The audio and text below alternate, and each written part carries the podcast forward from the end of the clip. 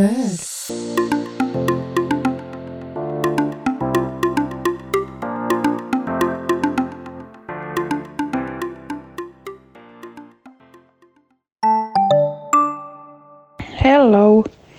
Niin siihen sun exaa vielä palaten, että millaisia viestejä se sulle niinku lähettää. Tai että jos olisit sen nykyinen avopuoliso, niin tykkäisit se niiden viestien sävystä. Ja miten sulla sitten niinku ilmeni, että se oli pettänyt sua? Otitko se vakamat ja lähit sanomatta sille mitään? Ei vitsi, että sulla on tommosen petturin sukunimi sun nilkassa, mä en kestä.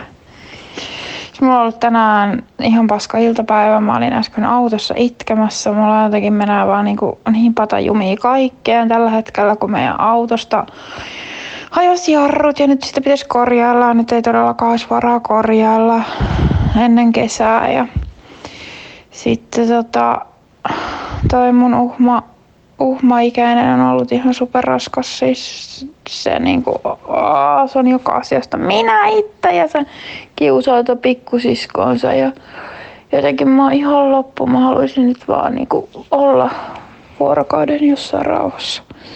Semmonen fiilis tänään, miten siellä? Voi ei Melina. Toivottavasti huomenna olisi parempi päivä. Siis mä niin tiedän ton tunteen, kun joku homma hajoaa käsiin just sillä hetkellä, kun ei ole aikaa, rahaa tai kiinnostusta korjata sitä asiaa. Se on todella turhauttavaa.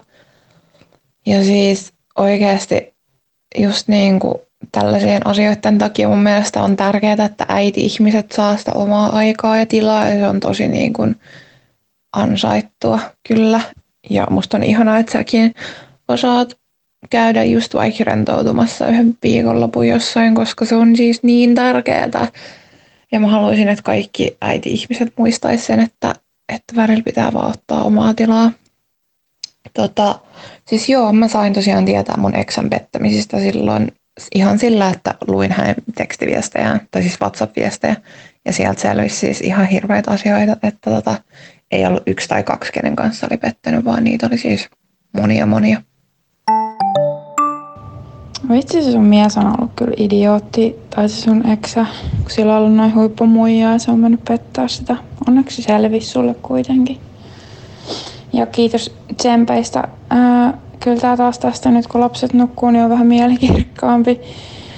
Oli tosiaan vaan raskas ilta, kun toi isompi koko ajan kiusasi sitä pienempää ja pienempi huusi, kun se ei suostu nukkua päivällä, kun parinkymmenen minuutin paikkareita, niin alkaa niihinkin hajoa pää.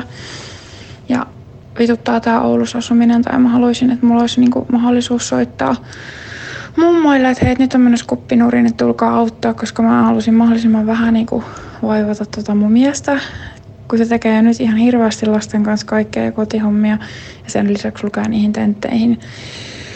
Mutta mä yritän sitä aina niinku kuitenkin hoitaa suurimmaksi kaikkea. Sitten mä välillä vaan menee kuppinuriin. Et nyt esimerkiksi yli kuukauden aikana mä oon nukkunut tasan kahtena aamuna yli kuuteen tai seitsemään, niin se oli silloin, kun mä olin siellä hotellissa. Ja nyt sitten sen mökkireissun jälkeen, kun oli darra, niin iskee väsy, kun nukkuu aina niin huonosti.